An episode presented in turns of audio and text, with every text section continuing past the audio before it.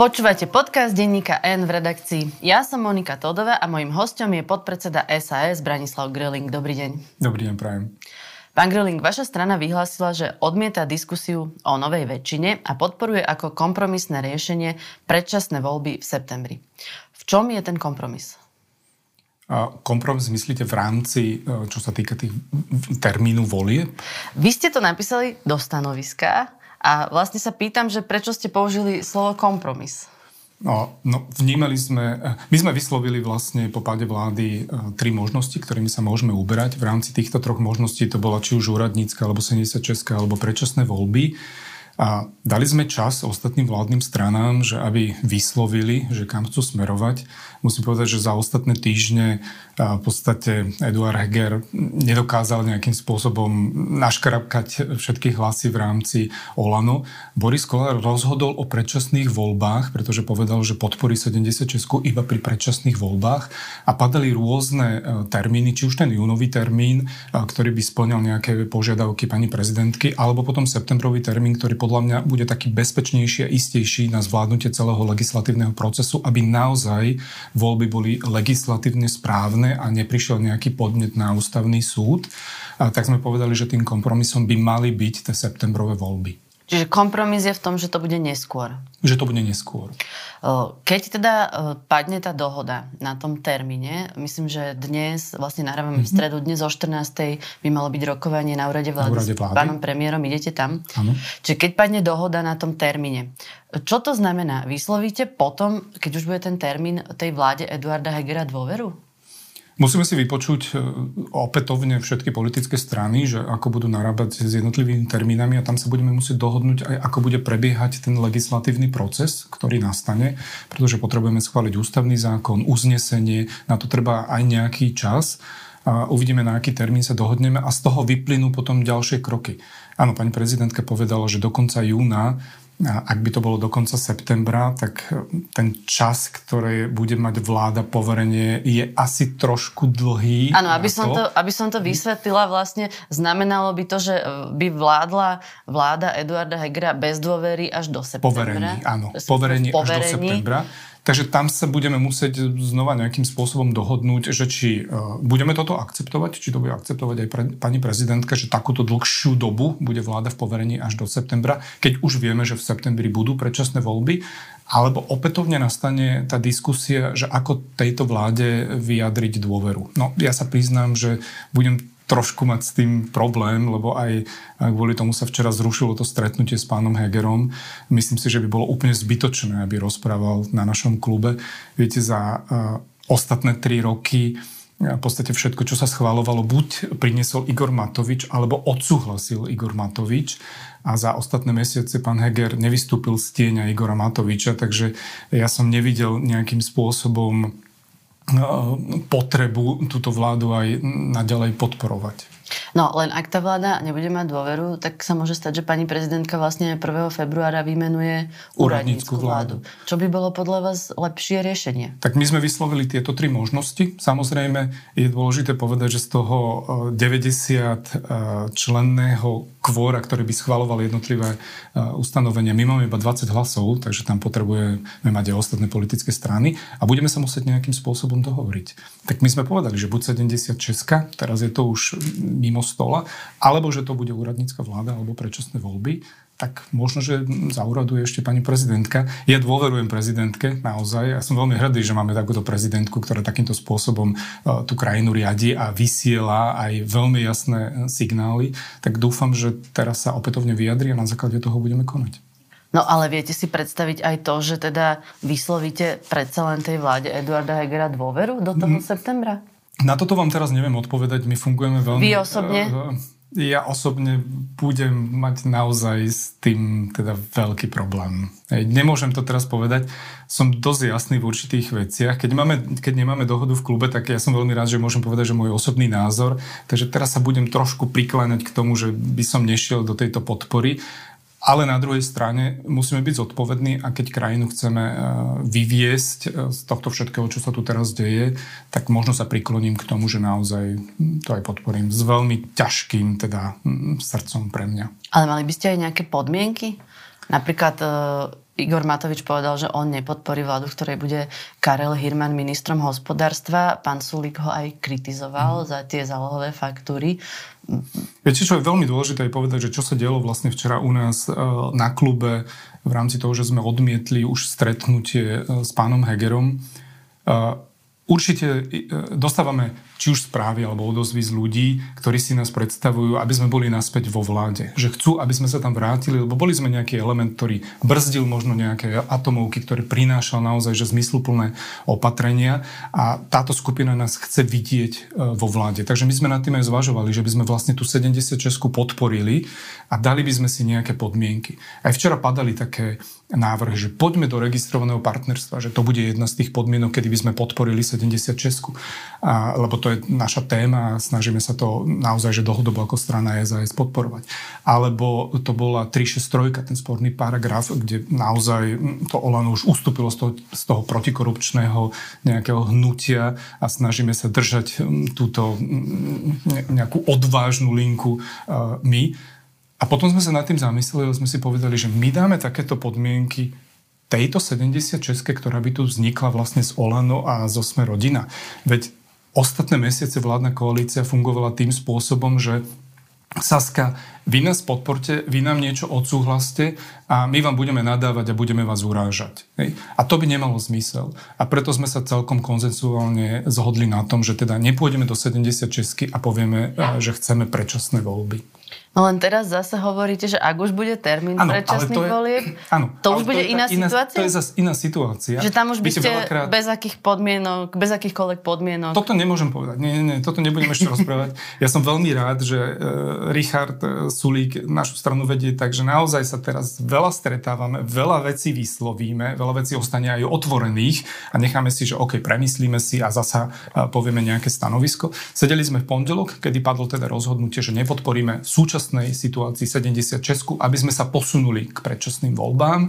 A, a spôsob, ako k ním prídeme, ešte je otvorený. Je ne? otvorený a v piatok opätovne my sedíme na poslaneckom uh-huh. klube a na základe aj dnešného stretnutia, možno asi na základe toho potom pani prezidentka tiež vysloví nejaký svoj názor, v piatok sa opätovne rozhodneme. Ja som veľmi rád za to, že Ríšo takýmto spôsobom riadi stranu, lebo nás aj buduje trošku ako také osobnosti. Pán Náď hovorí o dvoch termínoch, 23. a 30. september. Ktorý sa vám zdá lepší? Alebo máte ešte 20, nejaký iný? No, tu zase nepoďme teraz robiť nejakú lotériu. Na lotérie tu máme niekoho iného, že by sme si tam dávali termíny, uvidíme na čo to padne. Buď to bude 23. september alebo 30. september, alebo to možno dopadne, že to bude júnový termín. Hej. No a to sa chcem práve spýtať, že prečo nie júnový termín? Lebo keď už ste teda vyslovili tej mm-hmm. vláde nedôveru, prečo vlastne chcete čakať až do toho septembra? Nie je demokratické, ústavné sa dohodnúť čo, na čo najskoršom termíne predčasných Buďme v tomto zodpovední, aby naozaj ten termín nespôsobil nejaké podnety na ústavný súd, aby nespôsobil... Čo? Aby nespôsobil... Že iba dokončím, aby nespôsobil to, že ak budú predčasné voľby a vyplyne z toho nejaká vláda, tak aby naozaj tá vláda bola považovaná za vládu legitímnu, pretože musíme zvládnuť ten legislatívny proces.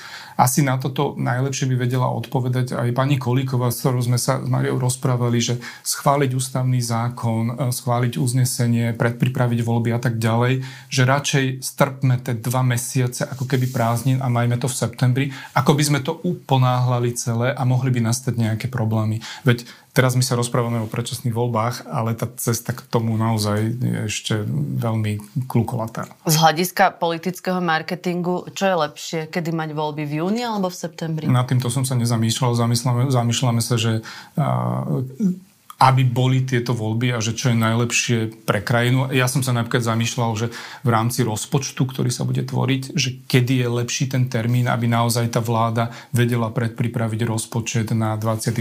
rok a tak ďalej. Takže skôr som sa pozeral naozaj na, na ľudia, na jednotlivé opatrenia a na reformy a na plán obnovy, že ako by to bolo dobre, ale nie na základe marketingu. Lebo to by som popieral takéto zmýšľanie demokracie, že by som sa bál volieb a začal by som s tým teraz kalkulovať.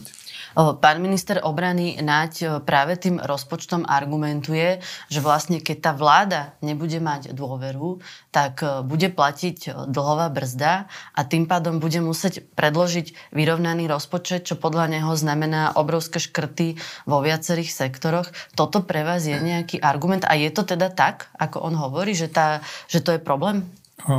Asi aj o tomto bude dnes, dnes diskusia, či predčasné voľby a kedy termín a že čo by mohlo nasledovať. Môžu sa predložiť jednotlivé návrhy zákonov, ale pozrite, my sme aj minulý rok v novembri navyšovali štátny rozpočet na minulý rok 22.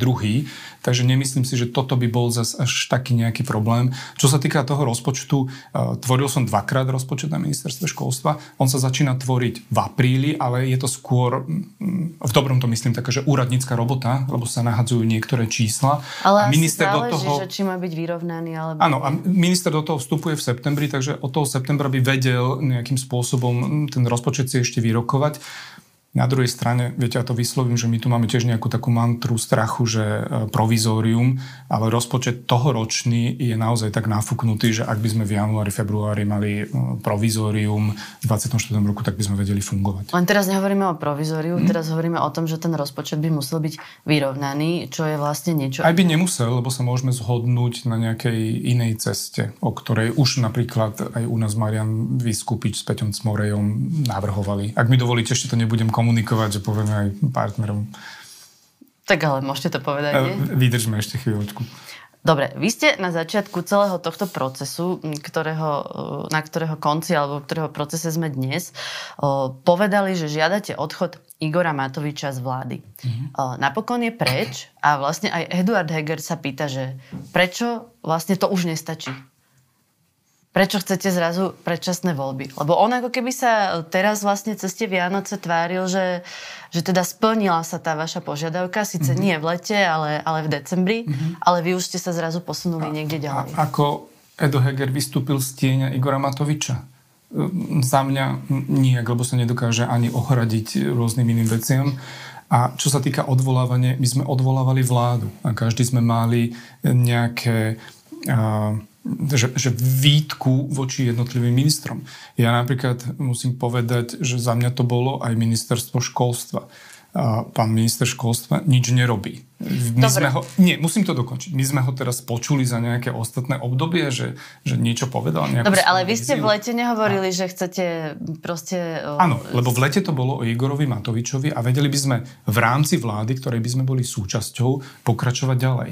Ale za ostatné mesiace, kedy sme chceli byť konštruktívna opozícia, teraz už vieme, že asi niečo také sa nedá realizovať. Naš partneri nás presvedčili, že proste takto sa fungovať nedá. Veď, Čiže vaše to, vnímanie to, sa zhoršilo? Áno, už, už som to povedal, že, že vždy to bolo také, že vy nám pomôžte, vy nám niečo odsúhlaste a my, vás, my vám budeme nadávať a my vás budeme urážať. No a tie 3-4 mesiace takéhoto fungovania proste vyústilo aj k tomu, že sme dali nedôveru vláde, lebo toto tvorí celá vláda. A jednotliví ministri, ktorí sú tam, tak proste e, sa neohradili voči rôznym návrhom a atomovkám a vyjadreniam, ktoré vláda ako taká v podstate šírila.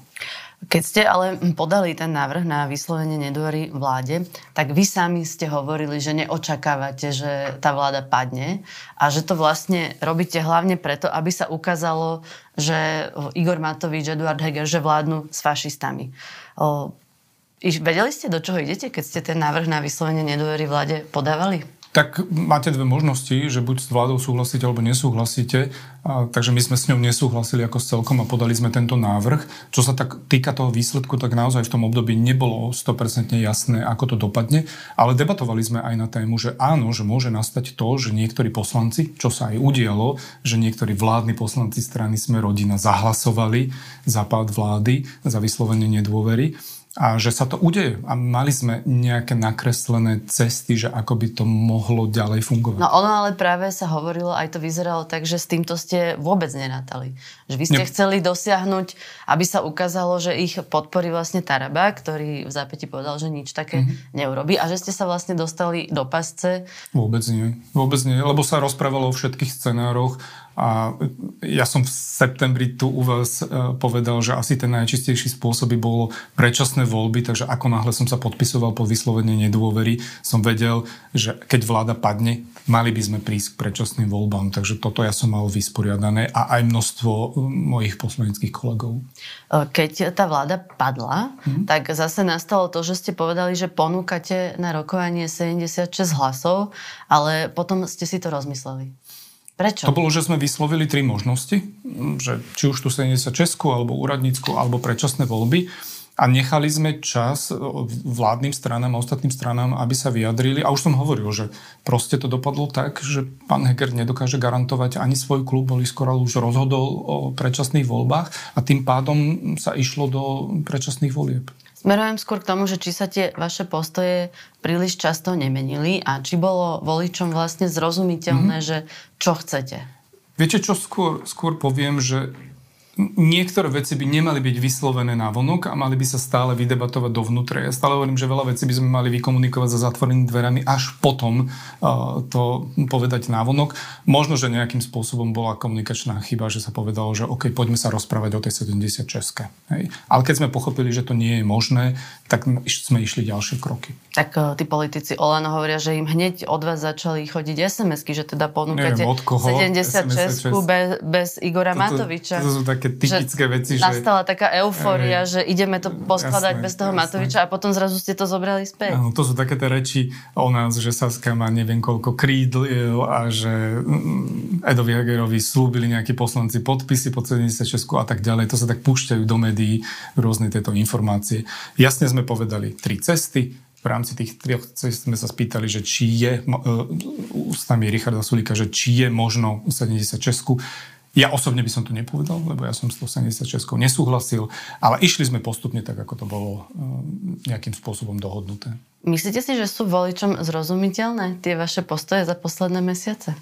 Ja dúfam, že áno. Možno, že komunikačne to boli nejaké chyby, ale ja som veľmi rád, že sú to iba takéto drobné komunikačné chyby a nie chyby typu atomovky Igora Matoviča pol miliardy zobrať samozpráve. Že pokiaľ to budú ešte takéto chyby komunikačné, tak to dokážeme odstrániť. Tie veľké chyby, ktoré robí Olano, to už nikto neodstráni. Tie preferencie vám výrazne klesli? Ste z toho nervózni?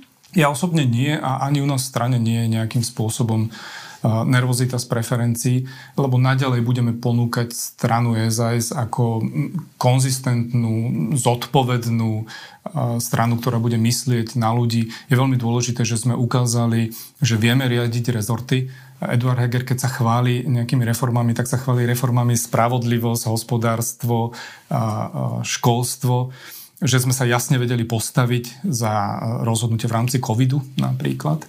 No a voliči si rozhodnú, že či chcú takúto zodpovednú stranu, alebo budú chceť stranu, ktorá bude mať populizmus, zadlžovanie e, nás všetkých, alebo nejaké atomovky a s týmto pôjdeme do volieb. SAS mala dlho nálepku rozbíjača vlády.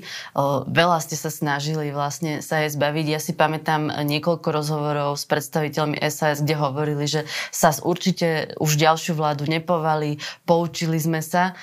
Teraz sa môže časti voličom zdať, že ste to urobili znovu. Mm-hmm. Ale to nie je pravda. Vieme, že to Ale nie je pochopia pravda. to? Tak budeme vysvetľovať. Lebo opätovne, nie je to len uhol pohľadu? Tak mi dovolte, aby som to aj povedal teraz. Hej. A nie je to pravda, pretože čo sa týka vlády Ivety Radičovej, tak tam je dôležité povedať, že aj Igor Matovič hlasoval za vyslovenie nedôvery a v tomto pre mňa, e, keď to pán Heger píše do statusov, tak je to taká zbabelosť a klamstvo, že nenapíše, že to je aj Igor Matovič. A čo sa týka e, vlády Ed, uh, Igora Matoviča, tak on musel odstúpiť z postu premiéra, pretože tu gniavil celú krajinu a ja si neviem predstaviť, kde to malo byť, kde, kde by to až zašlo ďalej. A vymenili sa iba dve pozície, to nebolo nejaký pád vlády. No a to, že nezvládal ani tú pozíciu ministra financí, no tak sme pristúpili e, k tým krokom, že sme jasne partnerom povedali, že nech nejakým spôsobom odídu a nech sa s ním dohodnú. Viete, to je také, že e, Edwager sa nevedel dohodnúť s jedným človekom, Igorom Matovičom, ale teraz chcel 76 podpisov a dohodnúť sa so 76 ľuďmi. No tak bolo výhodnejšie, aby odišiel Igor Matovič a mohli sme pokračovať ďalej. Takže túto vládu sme e, my nepoložili v rámci e, toho pravého slova e, zmyslu, pretože keby Igor Matovič neurobil aj to divadielko, ktoré je mu typické v prezidentskom paláci, tak vláda mohla pokračovať ďalej. Ale ten návrh ste podali vy. Návrh sme podali my, áno. Čiže a mali sme ho odôvodnený. Je nejaká si... časť voličov, ktorá to môže interpretovať aj tak, že ste tú vládu povali. Mm-hmm. Takže by sme tu naďalej mali v podstate vládu Eduarda Hegera s Igorom Matovičom a myslím si, že všetci vidíme, čo robí za ostatné mesiace a ako stále rozdeluje spoločnosť. Toto bola tá zodpovednejšia cesta a za túto zodpovednosť ja ponesiem aj následky a veľmi rád, lebo to bolo správne rozhodnutie a dokonca možno sme to mali urobiť o mnoho skôr. Čas voličov si ale myslí, že možno by bolo zodpovednejšie, kebyže v tej vláde napriek všetkému zostanete. Maria Koliková je ministerka spravodlivosti, mm-hmm. vy ste minister školstva, že teda by ste aspoň držali nejaké pozície a o, stavali na tom imidži mm-hmm. to, tej slušnej strany, ktorá sa snaží a... robiť maximum v tom, čo je, je umožnené koaličnými partnermi. A my sme stále tá istá strana s tými istými ľuďmi, e, s Mariou Kolikovou, Janko by to, Janka Byto Cigániková, Anka Zemanov a tak ďalej. Stále sme tí istí ľudia, ale ja minulý rok cez leto po celom tom divadle ohľadom platov zamestnancov v školstve som povedal, že a dosť. Veď my sme nemali peniaze ani na to, aby sme mohli prideliť napríklad pomoc a asistentov každému jednému dieťaťu, ktorý to potrebuje, ktoré má, ktoré má nejaké e, špeciálne potreby. A Igor Matovič povedal, že nie, nájde si tých 50 miliónov vo svojom rozpočte. Ale Mikuláš Zurinda hovorí, že v politike sa má trpieť? A, viete čo, pokiaľ budem trpieť ja, tak úplne v pohode. A možno ešte prídeme k nejakému rozhovoru, kedy povieme, že ako fungovali koaličné rady, ako fungovala vláda. A myslím si, že sme si toho vytrpeli dlho. Ako náhle začali trpieť ľudia na úrade ministerstva školstva, ako náhle začali trpieť učitelia, riaditelia? A pre mňa veľmi citlivá vec, ako trpia deti, ktoré nemajú svoje možnosti rozvíjať sa naďalej a my im to ako štát, ako ministerstvo školstva nevieme eh, reálne im pomôcť, tak to pre mňa je absolútne cez a toho sa nebudem zúčastňovať. Čiže to bola pre vás už neznesiteľná situácia? Ja, ja som vtedy cez leto jasne e, pánovi premiérovi Edovi Egerovi povedal, že ja chcem skončiť, pokiaľ sa nevyriešia tieto veci a pokiaľ nedostaneme do rozpočtu peniaze na to, aby sa školstvo mohlo rozvíjať. Stredopraví politici, hlavne teda z tých menších strán, sa chcú spájať. E, Mikuláš Zurinda e, hovorí o niečom, dobrá voľba, spolu uvažuje sa, či sa KDH pripojí, či nie. Budete sa aj vy s niekým spájať a s niekým rokovať, aj kvôli tým nižším preferenciám? Sú to dve rozlišné slova, že spájať a rokovať. Ja na úvod musím povedať, že v rámci toho pravicového spektra tu máme viacej predsedov, ako máme voličov. A to je také veľmi smutné. A, a, a tiež na zváženie, že prečo práve tí, ktorí si myslia, že to vedia robiť najlepšie, sa nechcú spojiť a nechcú vytvoriť nejaký veľmi výrazný blok, aj čo sa týka našej strany. Ale určite asi budú prebiehať nejaké rokovania v rámci určitých osobností. Momentálne my chceme najbližšie týždne predstaviť taký ten náš pohľad na krajinu, náš pohľad e, na opatrenie ľudí, náš pohľad na spravodlivosť, na školstvo, na jednotlivé sektory.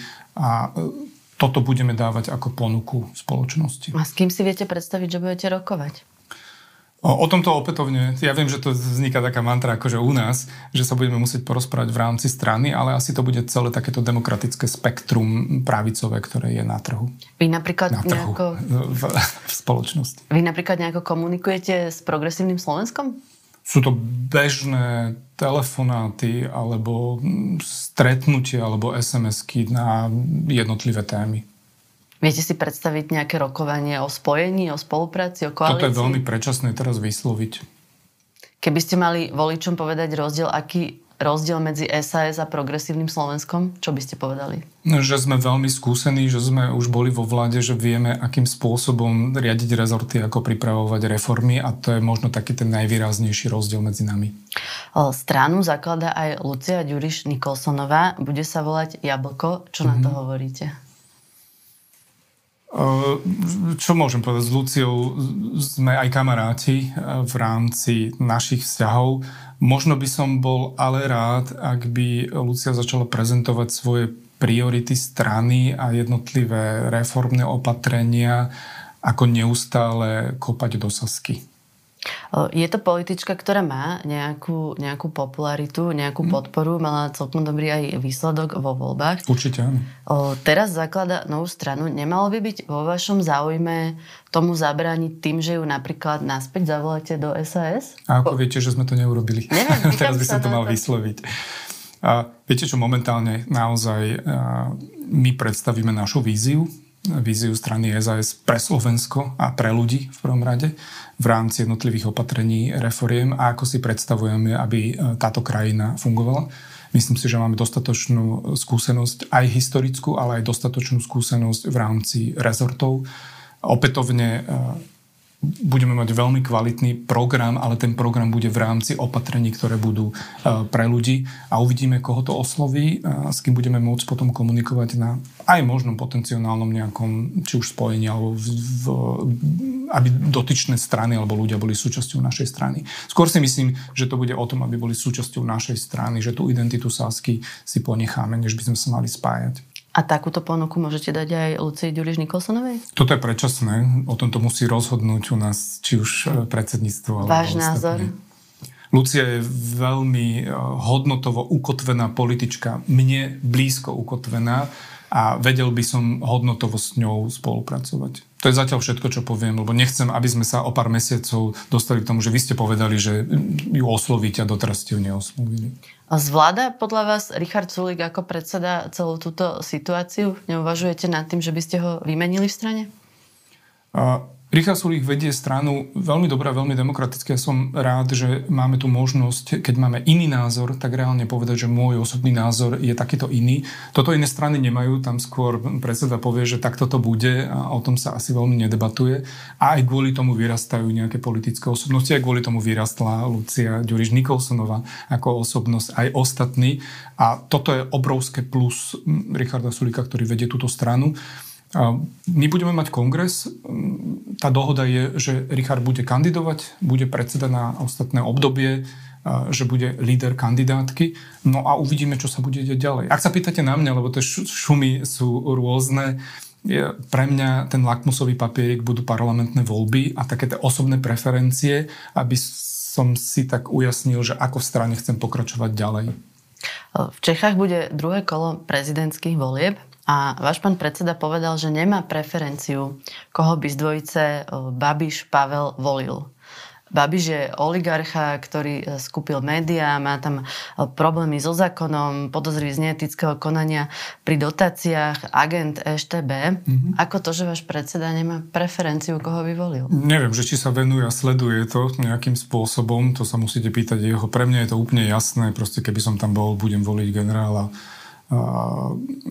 Pavla, pretože hodnotovo aj strane, aj mne je veľmi blízky a ten spôsob komunikácie a spôsob, ako vedie kampaň, je tiež mne veľmi blízky, takže nie je mi to sympatické, volil by som jeho.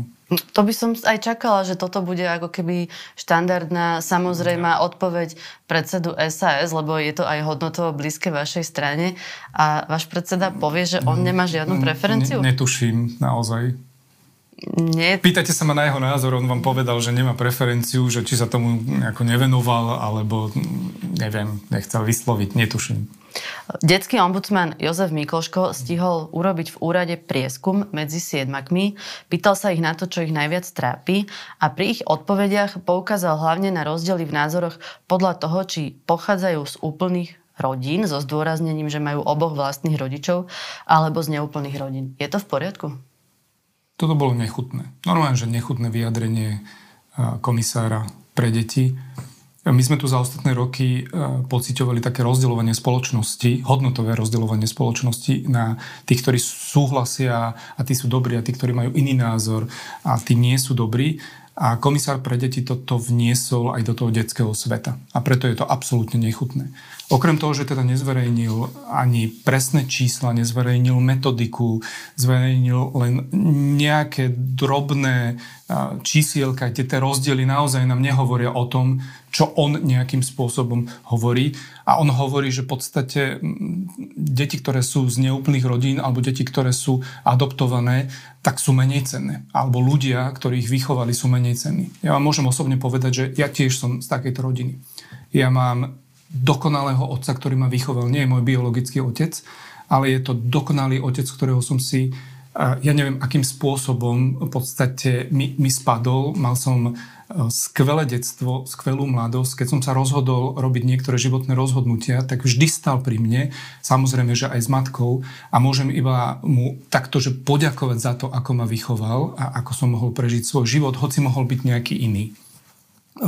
Znevažovať ľudí takýmto spôsobom, ktorí sa takto, ja nechcem povedať, že obetujú, ale ktorí proste dajú absolútnu lásku každému jednému dieťaťu, aj keď nie je ich, aj keď si ho adoptujú a hovoriť o nich, že sú menej cenní, je normálne, že nechutné. A ja každému jednému takémuto rodičovi, ktorý vychoval takéto dieťa, tak ďakujem. Lebo on, uh, pán Mikloško povedal aj v tom, že ak je napríklad tyraná žena uh, so svojím dieťaťom, tak on jej hovorí, že vy musíte ostať v tom vzťahu, lebo keď sa oddelíte od toho manžela, ktorý vás týra, tak to robíte zle a vy budete menej cenné a vaše dieťa nebude mať dobré výsledky. No však toto, čo je za zmýšľanie komisára pre deti?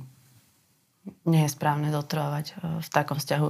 Ďalšie znevažovanie ľudí e, vidíme na Facebooku Igora Matoviča, ktorý vlastne od januára veľmi systematicky útočil na transrodových ľudí. To ste ako vnímali?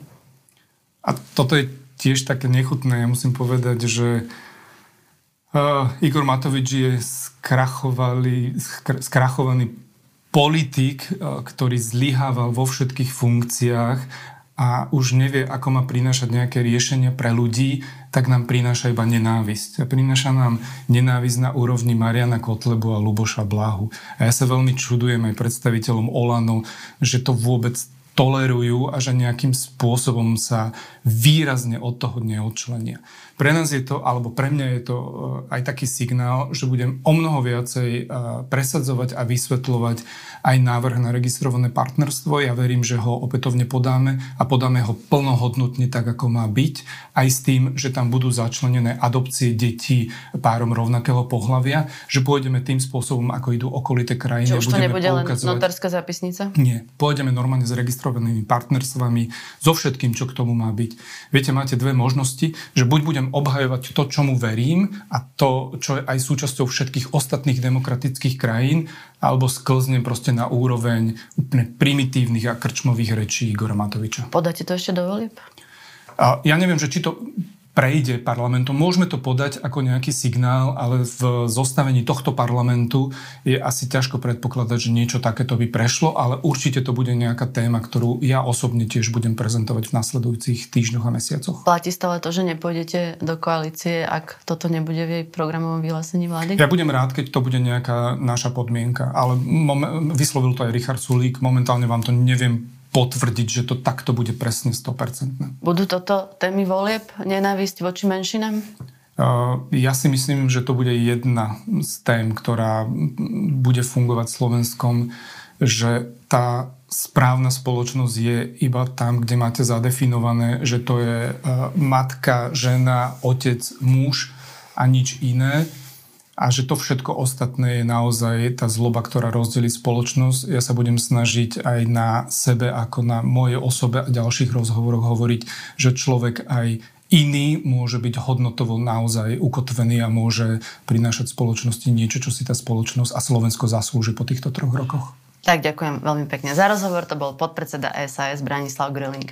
Príjemný deň prajem. Počúvali ste podcast v redakcii, ja som Monika Todová a do počutia na budúce.